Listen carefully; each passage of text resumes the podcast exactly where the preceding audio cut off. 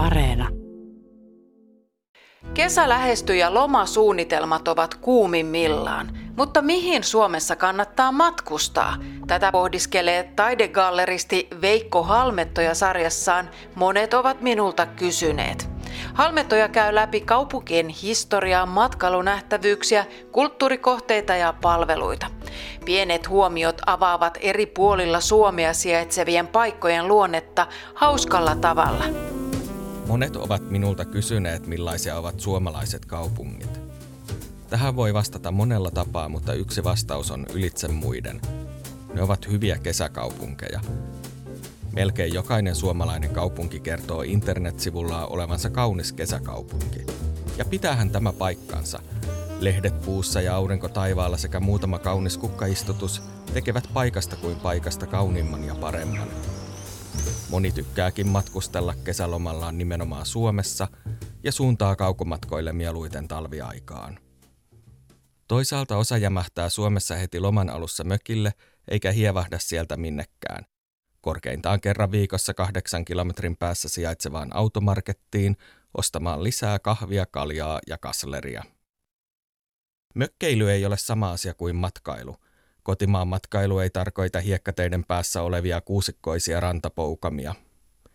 Monet ovat minulta kysyneet, mihin suomalaiseen kaupunkiin kannattaisi ensi kesänä matkustaa – Tähän voi vastata monesta eri näkökulmasta, siksi annan kolme eri vastausta. Tässä jaksossa esittelen siis kolme suomalaista kaupunkia, joihin matkustamista rohkenen suositella. Monet ovat minulta kysyneet, että tullaanko Mikkeliin lomailemaan nähtävyyksien takia. Tähän minun täytyy vastata, että ei. Mikkeliin tullaan, koska Mikkelissä on kivaa. Jos Mikkeliin tulee nähtävyyksien takia, kannattaa tulla 4. kesäkuuta Mannerheimin syntymäpäivänä. Se on nimittäin ainoa päivä, kun Mikkelin tärkein nähtävyys, rautatieasemalla sijaitseva Mannerheimin salonkivaunu, on avoinna yleisöllä. Toisaalta monen matkailijan syy tulla Mikkeliin on se, että sosiaalinen media on saanut heidät uskomaan siihen, että jokaisen suomalaisen tulisi nähdä Visulahden vahakabinetti. Vahakabinetti sen sijaan porskuttaa – Suuri yleisö tuntee sen Arttu Viskarin rakastetusta biisistä Tässäkö tää oli, jossa vähävarainen lapsiperhe suuntaa lomamatkalle vahakabinettiin ja suistuu onnettomuuteen. Jos lomamatkasi Mikkelin kestää useamman vuorokauden, kyllä se vahakabinetti kannattaa kokea, ainakin siinä missä päämajamuseo. Vaikka vahakabinetin näköiskuvien esikuvia pitää vain arvailla, ne pitävät sinut oudossa hypnoottisessa otteessa – ja kannattaa muistaa, että vahakabinetti oli aikoinaan koko Euroopan modernein. Sarjassa monet ovat minulta kysyneet, Veikko Halmettoja etsii vastauksia kysymykseen, millaisia ovat Suomen kaupungit. Käypä kurkistamassa löytyykö Veikon listalta oma tuttu kaupunkisi. Ja muistathan myös aiemmilta kausilta Veikon vinkit syyllistämättömään matkailuun ja vinkit keskiluokkaiseen elämään. Riemukkaita pohdiskeluja. Joko sinä omistat älykellon tai älysormuksen? Tsekkaatko mittareista joka aamu, kuinka se yö oikein meni? Yhteiskunnallinen yltäkylläisyys on pidentänyt elinikämme ja saanut meidät tavoittelemaan yhä parempaa versiota itsestämme. Täydellistä elämää, suhdetta, kotia, työtä, harrastusta ja nämä kaikki pitäisi saada pitkän elämän lisäksi. Onko tämä edes mahdollista ja onko tässä mitään järkeä?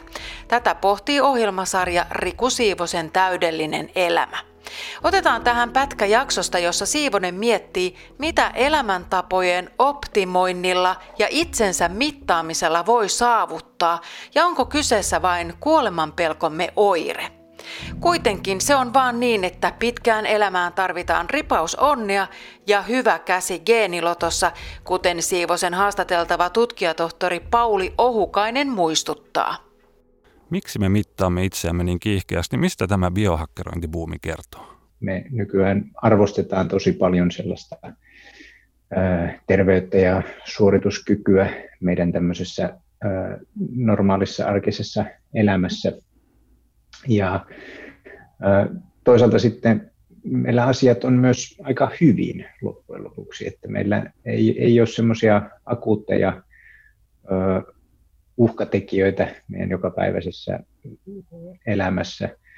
meillä ei, ei lentele pommikoneita pään yli joka, joka päivä, eikä suurimmalla osalla meistä ei ainakaan me kohtuuttomasti aikaa siihen, että pitäisi, pitäisi miettiä ja murehtia, että mistä se seuraava tota, ateria sitten löytyy pöytään, niin me sitten skaalataan kaikki meidän, meidän ongelmat ja uhat siihen vallitsevaan tilanteeseen. Ja sitten se monella menee siihen, että, että suurin uhka alkaakin näyttäytyä siinä, että mitä jos mä kuolenkin 80 sen sijaan, että eläisin 90-vuotiaaksi tai 100-vuotiaaksi, tai mulla alkaakin 70 vaivata sepevaltimotauti, niin sitten ne, myöskin ne omat toimenpiteet sitten skaalataan sen mukaan, ja teknologia tuo siihen sitten helpotusta nyt näiden monenlaisten mittauslaitteiden muodossa.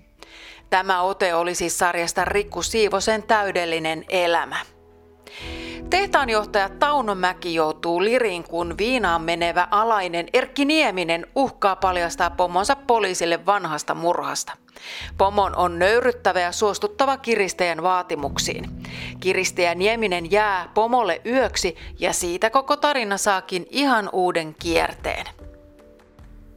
Mäki puhelimessa. No löytyy sieltä sentään johtajakin. Kuule nyt johtaja.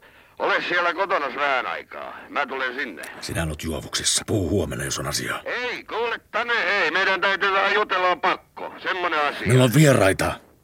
Tule huomenna. Mutta älä tule humalassa töihin, muista se. Hittuako sinä täältä haet? Minähän sanon, että pysyisit lääväsäsi ja koittaisit selvittää pääsi. Älä rähjä, Tane. Minähän sanoin, että minulla on asiaa. Jumalauta, sinä olet tullut autolla tuossa kunnossa. Mennään sisälle, Tane. Kai se pakko on sinut sisälle päästä.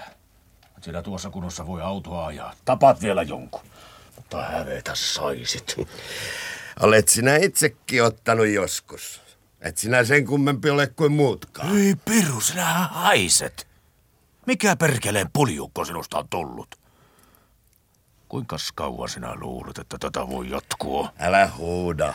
Perkele, minä tulen kertomaan jätkälle ilouutisia ja jätkä alkaa huutaa. Hae pullo konjakkia ja juhlitaan. Sinähän olet pahalla päällä. Sinä olet osannut hoidella hommasi sinä. On talo niin kuin linna. Ja Sydänjärven pariskunta asuu alakerrassa aina valmiina passaamaan, ettei herra jalkaansa kiveen loukkaisi. on oikein puutarha. Mitä sitten? Ei tämä ilmasta ole. Palkan Sydänjärvet saavat niin kuin muutkin. Niin kuin minäkin vai? Ei ihan niin. Sydänjärven pariskunta saa palkan työstä. Sinä saat rahasi pääasiassa sen takia, että ole iljenyt potkia sinua helvettiin niin kuin olisi pitänyt. Aina yhtä jalomielinen. Ja ovela. Tämän talosikin rakensit tähän Kinkomaan puolelle rajaa. Valtio lykkäsi rahaa, että herran sopi pelata.